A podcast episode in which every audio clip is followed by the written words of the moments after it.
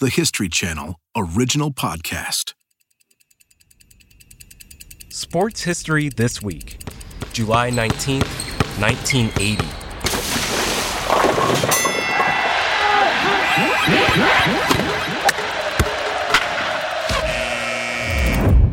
I'm Kalen Jones.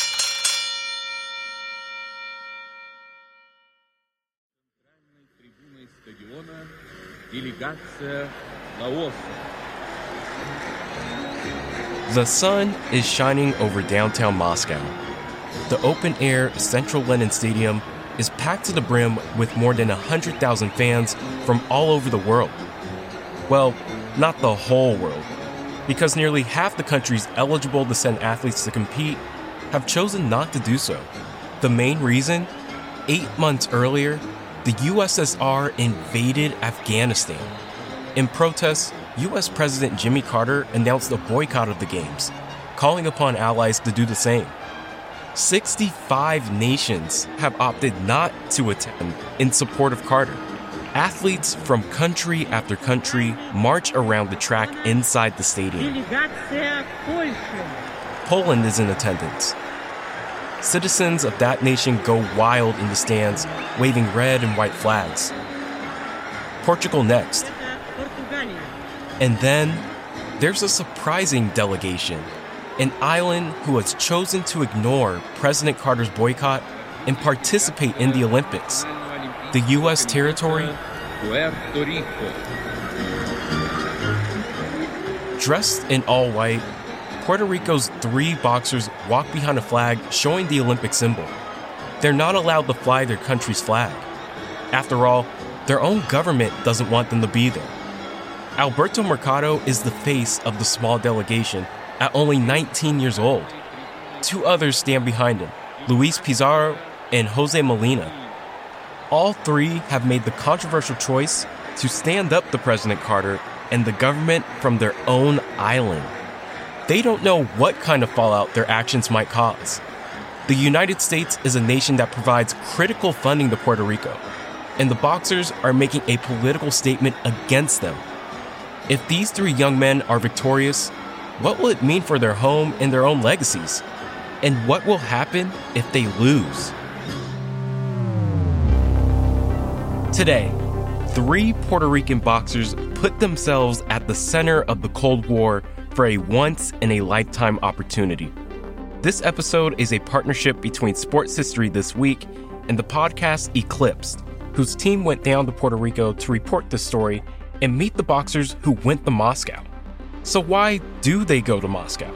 And is it worth the risk to defy the United States?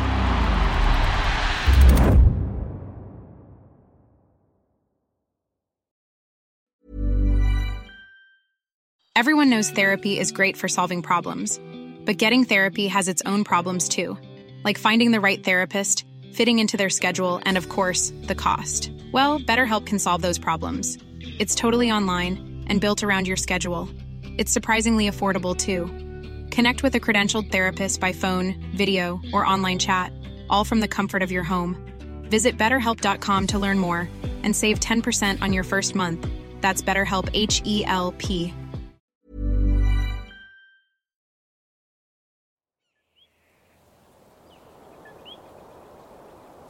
For Alberto Mercado, his journey to the Olympics begins in the mountain town of Cayey, Puerto Rico. A bizarre local tournament whose name loosely translates to the Redneck Olympics. Just a teenager, this is the first real competition he boxes in.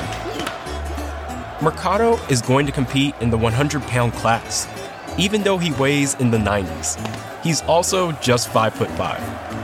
Mime de mosquito. Mosquito uh, flyweight. That's Alan Gomez translating for Alberto Mercado. He worked with the Eclipsed podcast team for this story. Mercado is excited to compete because he grew up with a love for boxing. He sees it as a ticket to a better life. After all, Mercado grows up in public housing in Cayey, a town of less than 50,000 people. He gets into boxing because the local government runs free gyms across the country. Here's Bijan Stephen, host of the podcast Eclipsed. he went down to Puerto Rico to report this story. He started boxing for $3 and soda, just neighborhood games as an amateur. Turned out he was actually really good. Now a teenager, Mercado is thin with big arms and a bigger mustache. He has thick eyebrows and a full head of black hair. Mercado finds himself a trainer who works with pro boxers across the country. He prepares Mercado for these redneck Olympics. And when he steps into the ring, Mercado knocks out his first two opponents. And the third, he wins by decision. Mercado walks away with the gold medal, his first taste of victory. After his win, Mercado decides to devote himself completely to boxing. John Marrero told me that I could be something special. Y le hice caso hermano y lo logré todo lo que él me dijo a mí, casi lo logré. Mercado fights his way up the ladder over his teenage years and soon has the opportunity to box on his biggest stage yet the Pan American Games.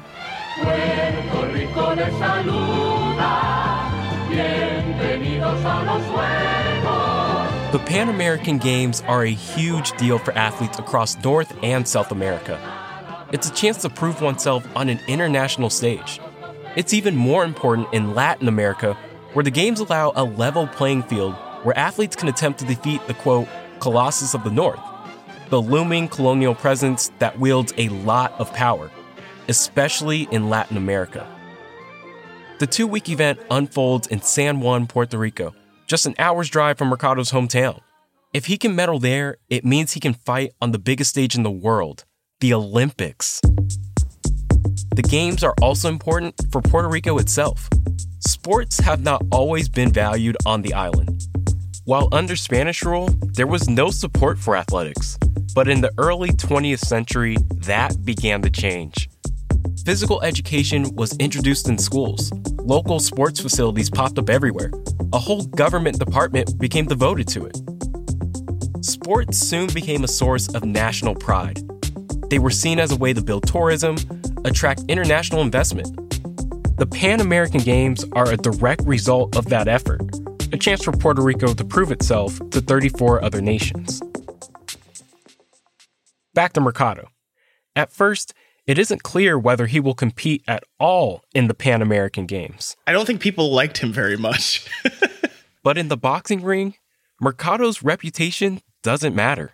they let him fight the person they were going to take, and, you know, he beat the shit out of him. So he didn't even do the, yeah, he just didn't even try out, and then was just like, let me fight the champion, and then won. Mercado wins gold at the Pan American Games and soon is bound for the Olympics.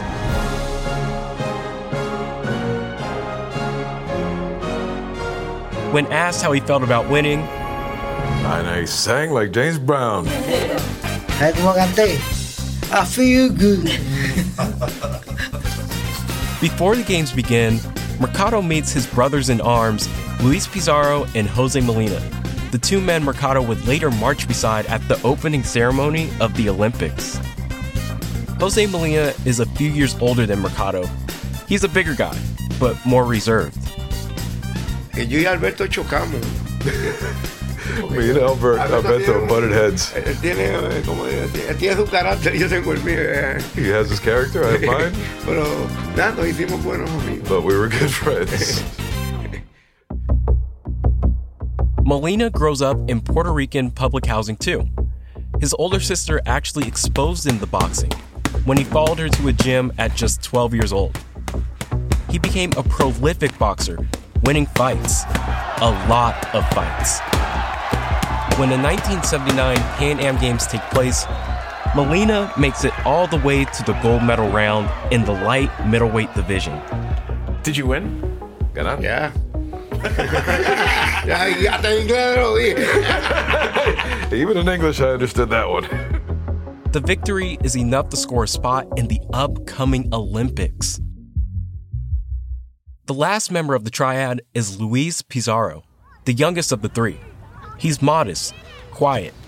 As a kid in Puerto Rico, Pizarro trained the box at a park close to his home. One time, he came home with a swollen face. and I was scared that my mother was going to get mad at me.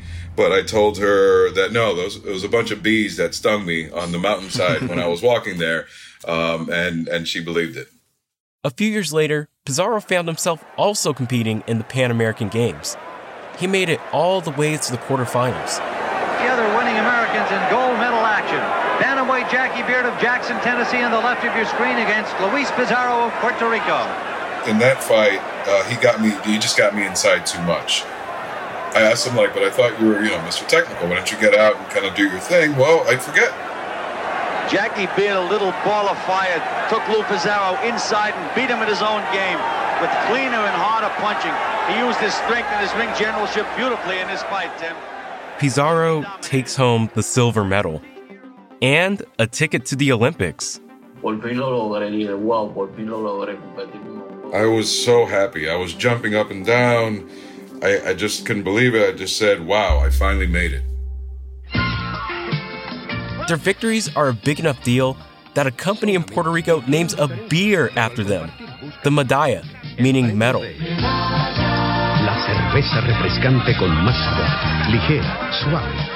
So, thanks to their success at the Pan American Games, these three young boxers are bound for the 1980 Summer Olympics. Soon, they would be battling with millions of eyes on them. But little did they know, that battle would not be inside a boxing ring. First of all, it's a real honor for me to be here with all you famous people. It's March 21st, 1980. The Cold War is trudging forward. East versus West. The US versus the Soviet Union. The President of the United States, Jimmy Carter, is standing up in a conference room to speak to Olympic representatives. He prepares himself on a golden dais in front of a tall golden curtain. The president is here to announce a controversial decision. The United States will boycott the upcoming Summer Olympics in Moscow. That the decision of the world community to hold the Olympics in Moscow is an acknowledgement of approval of the foreign policy of the Soviet Union and proof to the world that the Soviets' policy results in international peace. I can't say at this moment what other nations will not go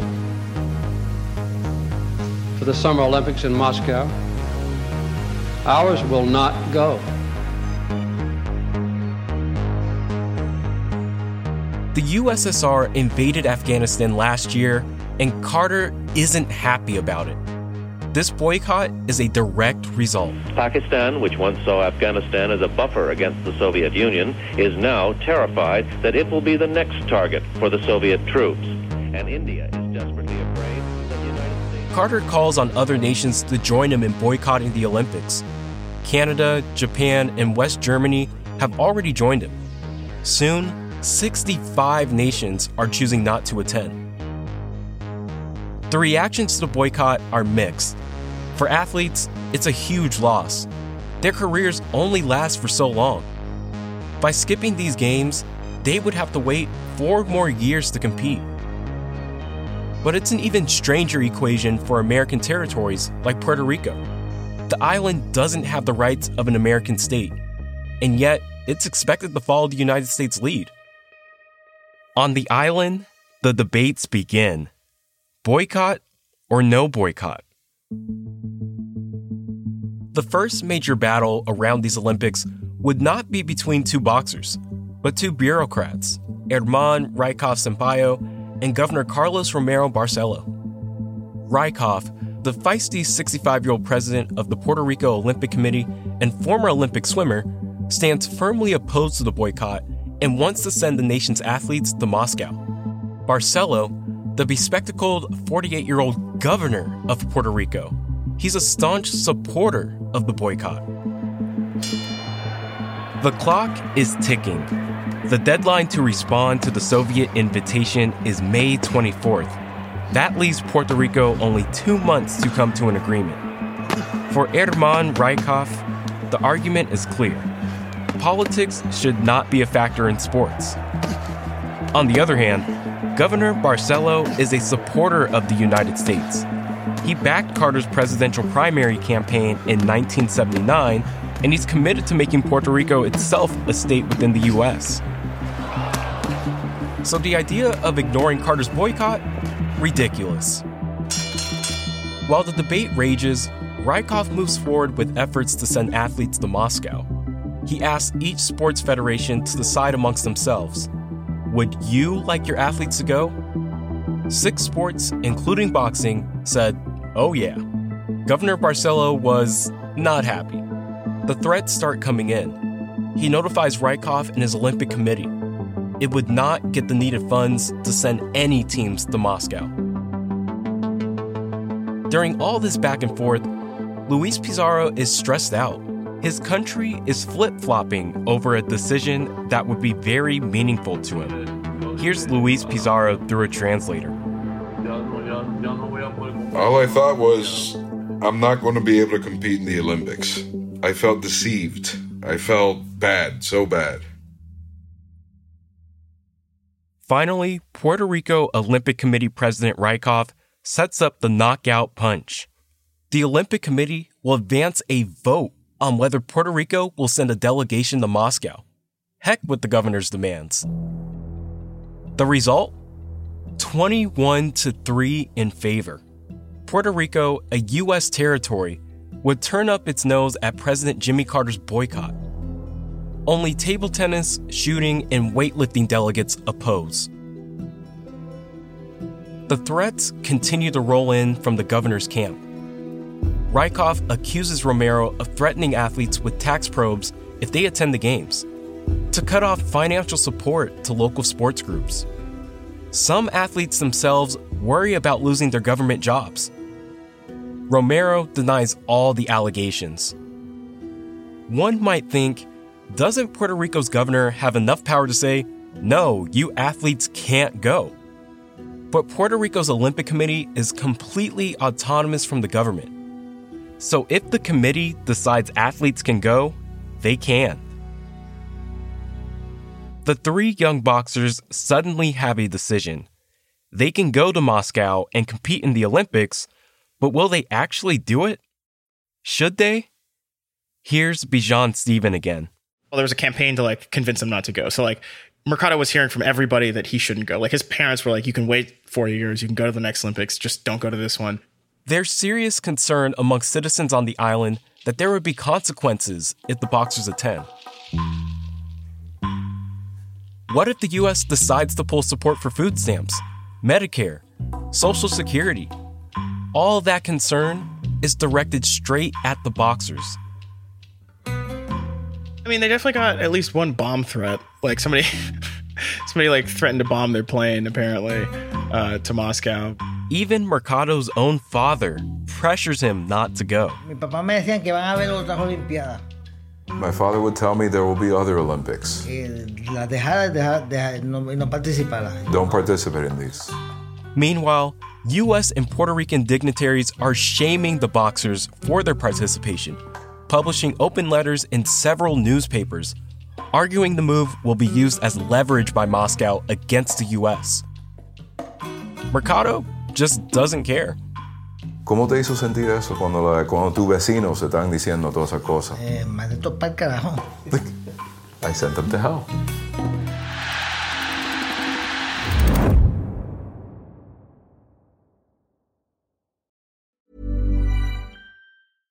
Cool fact a crocodile can't stick out its tongue. Also, you can get health insurance for a month or just under a year in some states. United Healthcare short term insurance plans, underwritten by Golden Rule Insurance Company, offer flexible, budget friendly coverage for you. Learn more at uh1.com. Mom deserves the best, and there's no better place to shop for Mother's Day than Whole Foods Market. They're your destination for unbeatable savings, from premium gifts to show-stopping flowers and irresistible desserts. Start by saving 33% with Prime on all body care and candles. Then get a 15-stem bunch of tulips for just $9.99 each with Prime. Round out Mom's menu with festive rosé, irresistible berry chantilly cake, and more special treats. Come celebrate Mother's Day at Whole Foods Market.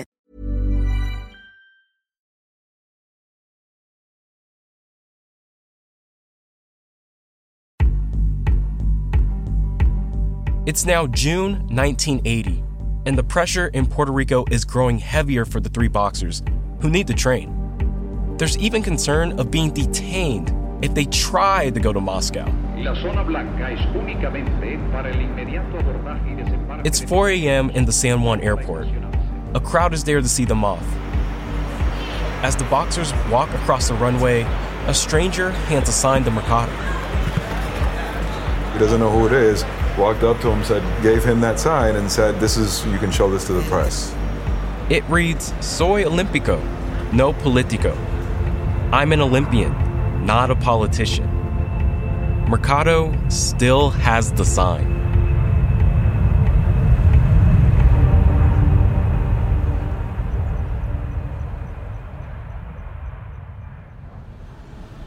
The Olympics spur a new wave of construction in Russia. A new terminal for the Moscow airport, a towering curved hotel, and two massive apartment buildings, both built as perfect circles, like the Olympic rings. It's July 19th, 1980. The day has finally come for the Olympics to open. It's sunny in downtown Moscow. The streets are filled with onlookers. Men wear suits with wide brim collars. Women wear long skirts. And they're all trying to see the caravan of vehicles slowly making its way toward the central Lenin Stadium. In the procession, a crew of young Russian athletes jog in two parallel lines, all wearing white tank tops. One runs in front of the group, holding the Olympic torch. Inside the stadium, the festivities begin. Countries march around the track. When it's Puerto Rico's turn, the small delegation circles the stadium holding a flag bearing the Olympic rings. They can't fly their Puerto Rican flag, but they find a loophole, each wearing hats displaying the flag. This is a powerful moment for the three boxers. It's the culmination of months of tension. They're here. They haven't been detained. Nothing happened to them despite all the threats. Still, Jose Molina can feel all the opposition he's facing across the world. And yet, he still feels like he's representing his home. Mentalmente y físicamente era como si fueran tres millones. There's three of us, but uh, mentally it felt like there was three million of us. One fight is now over. The whole will they, won't they compete battle. But the actual boxing matches are fast approaching. The first boxer to compete, the soft spoken Jose Molina, the eldest of the three. He gets in the ring inside a stadium that can hold up to 80,000 people. His first opponent is Ibrahim Said, a 28 year old Ethiopian boxer. He gets through the first few rounds versus Said. No major problems. But in the third, Said rallies. He hits Molina in the jaw, and the ref counts to eight while the Puerto Rican boxer gets a hold of himself on the ground. But Molina survives, winning the battle in five rounds. Molina then goes up against Dietmar Schwartz, a 20 year old German with short, curly hair. Both guys handled their first round fights easily, but Molina is confident. Como un flaco ahí, un flaco así como este, así como este. como- Uh, that's a skinny dude like this guy. La, la gané también, pero me dañé la mano. They go three rounds. we just would hit each other so hard. Yo le despegué esto por aquí, yo, lo, cor- yo le abrí esto aquí así, como la gané y como que se la despegué un poco. That guy hit him so hard that like his part of his nose kind of started coming off, like right here. Molina is declared the winner. That means he's into the quarterfinals. If he wins, he's guaranteed at least a bronze medal. Though, after the match, he notices something isn't right. It turns out he injured his hand. As soon as it like cooled down, then he realized what happened. That's when the pain comes. Molina is out of the Olympics. He can't fight with an injured hand. That's where all the dreams went away. The just luck, just the, the bad luck that's on Puerto Rico. Luis Pizarro is next, readying himself for the featherweight division fight. He goes up against a 21 year old Cameroonian boxer named Jean Pierre Babon. There were thousands of people there. It was a real coliseum. The match begins. When he punched me, um, and it didn't hurt. Uh, that's when I knew I was going to beat him. Pizarro gets close to his opponent, keeping the pressure high. He dominates the fight. The ref calls it before Pizarro can even knock out Babon. Did the Cameroonian say anything to him afterward? Después de la pelea, ¿tú hablaste en alguna manera con el africano? no hablé con, la, We didn't really speak. I, I spoke to him with my fists, uh, not so much with my mouth. Pizarro wins the bout. Alberto Mercado is up next. He's the face of the Puerto Rican delegation, the favorite to win a medal in these games. There's a lot at stake. He's taken most of the heat for traveling to these games. If he wins, he will certainly be a hero in his country. But if he loses, it would hurt that much more. Was all this risk really worth it if he can't even medal? Mercado is up against Gilberto Roman, a 5'3, 17 year old Mexican boxer. His nickname? Cachanilla. He looks serious, with thick eyebrows and a big mustache of his own. Mercado and Roman eye each other. Then the fight begins. Roman is an expert at dodging punches. Mercado, skilled at finding openings to jab. They move in. I went out to fight with somebody who was ready to fight too, who came to fight too. Very quickly, uh, he believes intentionally there was a headbutt, and their heads their heads butted, and so he started bleeding. The fight is stopped by a doctor. Roman cut Mercado on his right eyelid, and Mercado is done. He doesn't have a choice but to forfeit the match. After months of buildup, Mercado's Olympics are over in just 90 seconds. He cries in the ring. The only thing I ever wanted was that Olympic medal, and the 1980 Olympics was my chance. Um, y lo último que dijiste? Que me considero que fui el mejor. I consider myself. I was the best one. I was the. I, I was the best.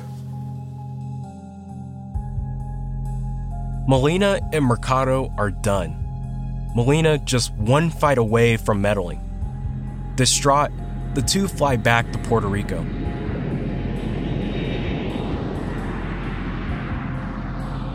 So, I mean, how disappointing was that for him? You know, he says he took a flight immediately back to Puerto Rico. So I think pretty it was pretty bad. Jeez. Like he left his teammates in Moscow. He was just gone. Also, he was the first one to bail. First one to bail. Mercado just wanted to get home. Uh, I don't. I don't know exactly why Molina, but Molina had also lost, so I guess he he probably also wanted to get home. Pizarro finds himself as the last man standing in Moscow. I felt alone there, a little depressed, but then he then he clarified to say, "But but they had to leave. I understood." I think it also like could not have possibly been lost on him that he was the last hope for Puerto Rico. Pizarro is on to the second round, up against the 5'8 Guyanan fighter Fitzroy Brown. When he hit me the first time, it hurt. I, and that's when I knew I had to box this guy. Um, I had to really box. But after the first round, you, you already have a sense of it, and I knew that this guy is mine. Pizarro wins by unanimous decision. He's on to the third round, the quarterfinals. He's now made it as far as Molina, competing for the bronze medal. He's up against Cuban boxer Adolfo Horta. Adolfo Horta is the Cuban featherweight. 125 pound weight limitation. He was fast. He was fast. Um, this guy was the Pan American champ. If Pizarro can pull this off, he'll walk away with a silver or gold medal. I kept going because sometimes you never know. You get lucky, you get a lucky shot, I hit him once, like kind of up here on the side of the head. but The official said I couldn't do that. After the final bell, the judges discussed who should win the match. And by unanimous decision, Adolfo Horta. It's you know it's sad. They go he goes home without a medal. Nine days after the opening ceremony on July 28, 1980, it's over. Horta goes on to win the silver medal for Cuba. Pizarro and Molina both place fifth, just outside of medaling. Pizarro flies home to little fanfare. But Mercado? Mercado got a lot of the heat because he was basically the face of this. Like he he did the interviews. He was in the newspapers. Like he was the guy who was sort of the face of this. It's not a rebellion, but you know what I mean. He was like the face of the operation, kind of. Right, so right. naturally, he got more backlash. I landed here at 4 in the morning. A las cuatro de la mañana. A las 4 de la mañana habían un sinnúmero de puertorriqueños gritándome vendepatria, comunista, que porque yo no me quedaba en Rusia viviendo. And at 4 in the morning, there was a bunch of Puerto Ricans at the airport screaming, traitor, communist. Que porque yo no me quedaba en Rusia viviendo. Why didn't I stay and, and live in Russia? Now that the Olympics are over and Puerto Rico has defied the US boycott, does it actually affect the relationship with the US? Are benefits like food stamps and Medicare cut? I don't think it really changed the relationship at all. Um, Puerto Rico is still neglected by U.S. politicians. You know what I mean? Like, it's like the things that they were afraid of didn't happen, but uh, that's only because like the U.S. didn't seem to care in the first place. The three men never returned to the Olympics. Four years later, two Puerto Rican boxers do medal for their island a silver for Luis Ortiz and a bronze for Aristides Gonzalez.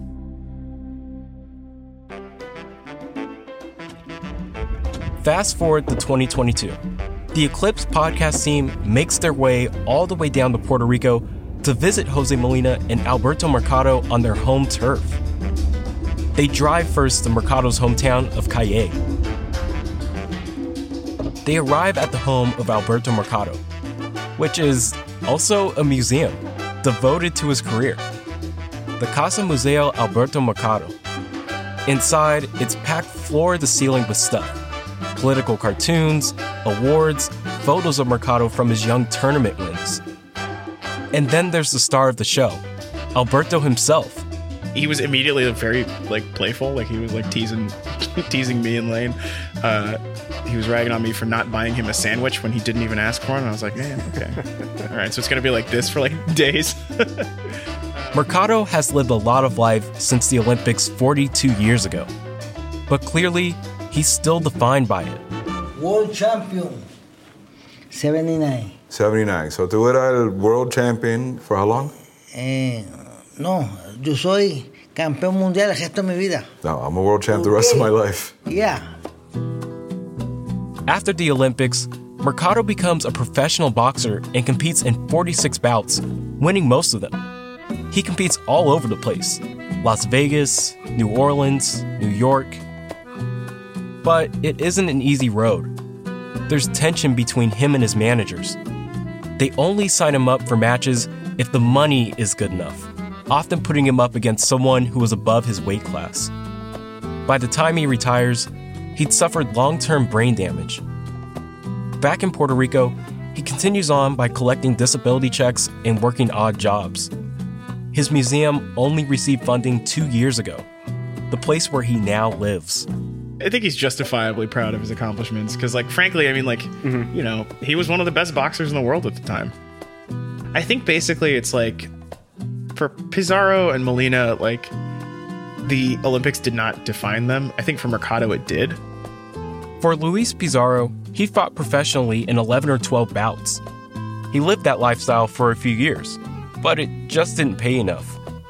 So he spent 30 years spraying pesticides and then delivering food to schools. When he couldn't make ends meet in Puerto Rico, he moved to Massachusetts and hasn't left. I work in a crouton factory. What? Uh, I'm the one who cuts the bread. Today, Pizarro is still proud of his boxing career. He may not have won back then, but he knows he tried his best. The Eclipsed team with Bijan Stephen drives out to visit Jose Molina in a small city called Fajardo. It's right on the beach and is known for being a water sports hub. After the Olympics, Molina starts working out on the port there, where he continues to do so for the next 30 years. But he actually stays in boxing, not fighting though. He's the corner man for his brother, Juan, who ends up becoming a world champion. Juan even fights in the 1984 Olympics. After the interview, Molina takes everyone to his favorite spot. This this beach here that we're going to. This is the the easternmost oh, point por aquí, debe, vamos a bajar of Puerto Rico. This is Entonces, Tengo, una bandera allí para que se retraten. oh, there's a flag there if you want to take a picture with it. Antes de que se vaya, se, se tiren un picture allí. De la bandera de qué? Molina's friends are already there, sitting at a table playing dominoes, including his buddy Ishmael. At 79, he's retired and has a boat named after his wife, Donna Tari. Bijan asked Ishmael how people saw him after the 1980 games. We are very proud of him. There's nothing to say about uh, uh, Papo, as we call him, you know. He's, he's good at dominoes. He's a little temperamental on, in dominoes, but he's, he's good. He's good. He's good.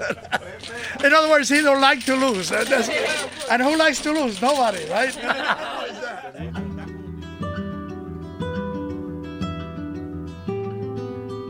Trabajando, pues no me falta, nunca me faltó nada, gracias a Dios. I didn't become a world champion in boxing, but I worked hard and I never, uh, you know, was in want of anything.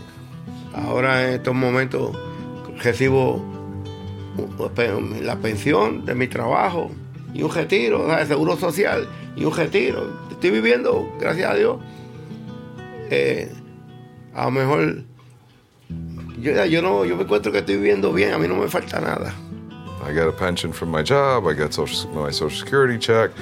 Um, I feel like I don't need anything. Eh, tengo lo que uno necesita como, como persona, como ser humano.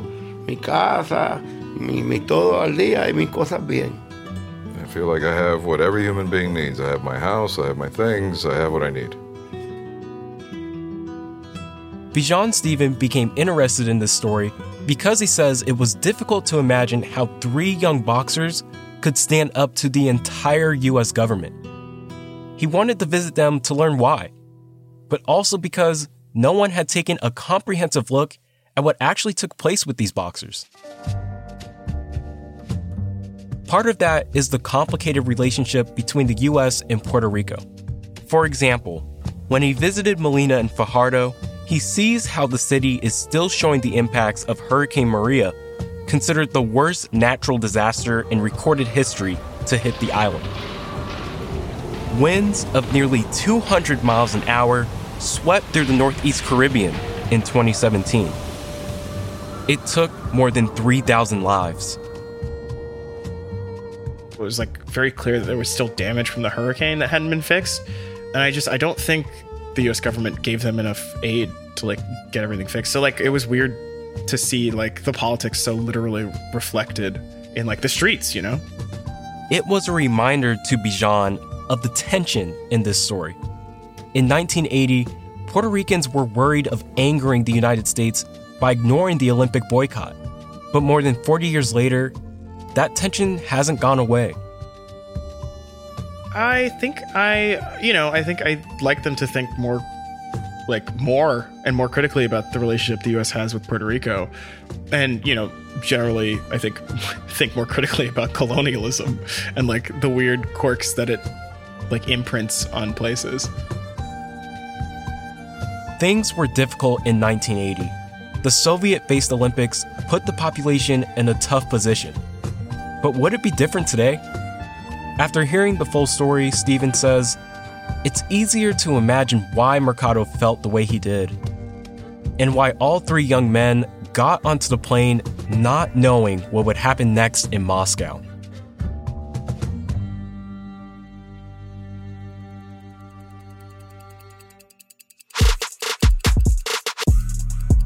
Thanks for listening to Sports History This Week. For moments throughout history that are also worth watching, check your local TV listings to find out what's on the History Channel today. If you want to get in touch, please shoot us an email at our email address, sportspod at history.com. We love to hear from our fans, and non fans too. Special thanks to our guest, Bijan Stephen, host of the podcast Eclipsed, who generously shared their interviews in Puerto Rico and found archival materials. The show put together a four episode series of this story, so be sure to check their show out for the full story. This episode was produced by Cooper McKim, story edited by me, Kaylin Jones, and sound designed by Bill Moss. Sports History This Week is also produced by David Inkber. Our senior producer is Ben Dickstein. Our supervising producer is McKamey Lynn, and our executive producer is Jesse Katz. Don't forget to subscribe, rate, and review Sports History This Week wherever you get your podcasts. And we'll see you next week.